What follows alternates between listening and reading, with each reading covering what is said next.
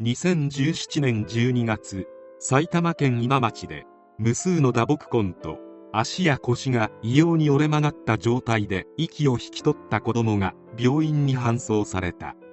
司法解剖するまでもなく暴行によって命を奪われていたのは明らかだった。病院側の通報でこの子供の親である岩井勇気岩井真澄が逮捕された。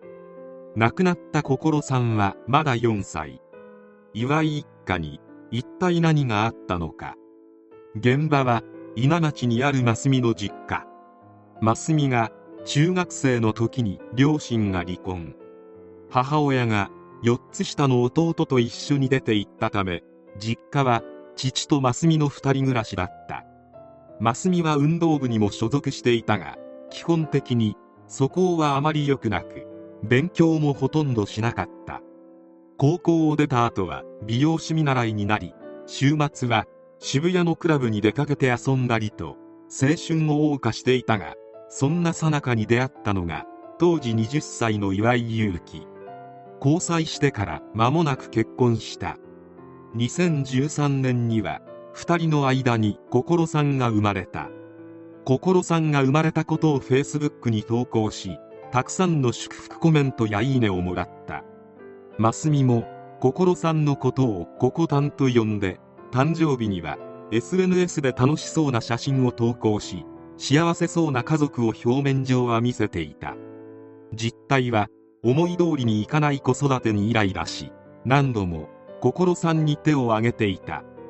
事件が発覚する1年前にも近隣住民から町役場に雨の中で子供が一人外にいるなどと通報があった。その子供こそ心さんである。職員がすぐに駆けつけて保護した。マスミに確認するとトイレトレーニングで失敗しても謝らないからと説明したという。体にはあざがあったがマスミは心が動き回った際にぶつかったと話した。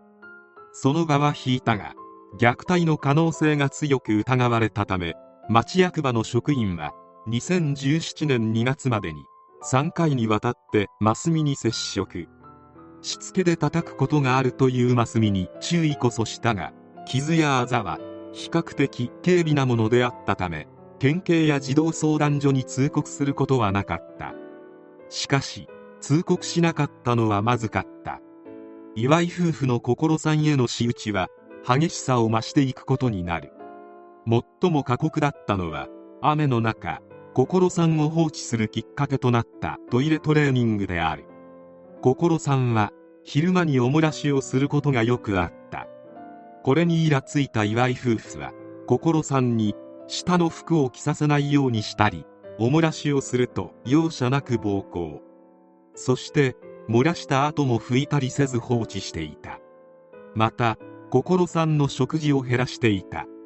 もともと心さんは平均的な子供よりも食べる子だったが親族にも食べさせすぎだと注意されていた。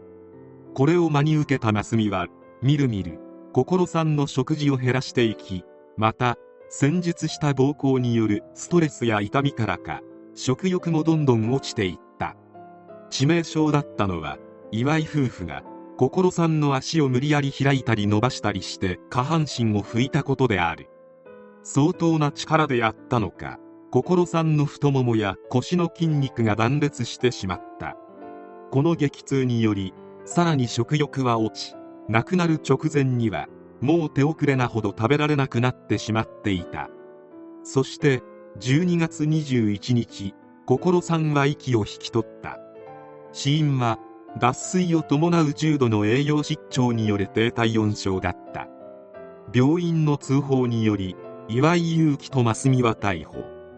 2人の携帯電話も押収され LINE を調べるとこの手の親の修正か虐待の様子を動画や写真で会話を楽しむかのような軽い感覚でやり取りしていた。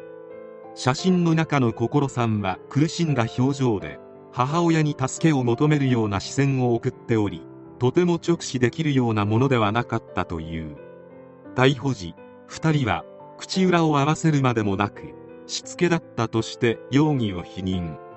裁判が始まると真澄は言葉を濁しながらでも自分に不利なことも正直に話し罪に向き合う姿勢はわずかながら見られた。問題だったのは勇気。逮捕時から自己弁護とわけのわからない弁解を繰り返し反省している様子をみじんも見せなかった。そして裁判にて2人のやっていた残酷な行為が白日のもとにさらされた。腰の筋肉が断裂したことで体が曲がってしまったがそれをまっすぐにするために心さんの背中にダンベルを置いていたことなど目を背けたくなるほどひどいものであった。争点となったのは医療を受けるべき状態にあった心さんを両親が共謀して医療機関を受診させなかったと言えるかといった点である。勇気は完全に自己保身に走っており子育てはマスミに任せていたから自分は関係ないという姿勢を貫いた。検察側は論告で2人が暴行の発覚を恐れて適切な医療を受けさせなかったと指摘し家庭が全てだった4歳児にとって両親から受けた精神的肉体的苦痛は甚大だと述べた。弁護側は生存のために必要な措置を取るべきだったという認識はなく罪を犯したとは言えないとして無罪を主張。そして両者に下された判決は共に懲役7年であった。裁判長は岩井勇気に対して不合理な弁解をする部分もあり反省が深まっているとは言えないと切り捨てマスミに対しては心さんの状態を一番身近で分かっていながら受診をきっかけに医師に虐待を通報されることを恐れて最後まで病院に連れて行かなかった。心さんのおもらしに悩まされていたという経緯や親としての未熟さが背景にあることを踏まえてもその動機は身勝手だと断罪した。この手の罪は保護責任者遺棄致死罪が適用されるため幼い子供の命を奪っているにもかかわらず懲役7年程度で済んでしまう。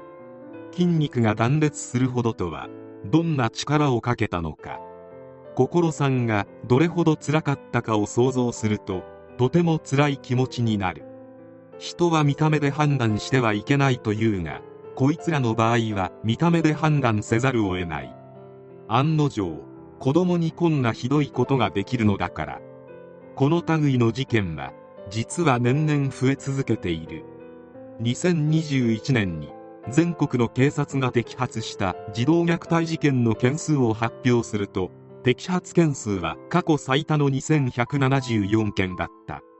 これは例の流行り病による外出自粛テレワークが増えたことで家族全員が家にいる時間が増えたことによる影響でありそれに伴って虐待事件が増加しているのが現状である。罪を重くしたところで岩井夫婦のような奴らはそんなことを知りもしないだろうし気にもかけないであろう。うまくいっているとは言えない少子化対策とともに岩井夫婦のような親になりきれない大人もどうにかしないといけない。子供をめぐる日本の課題はまだまだ解決されそうにない。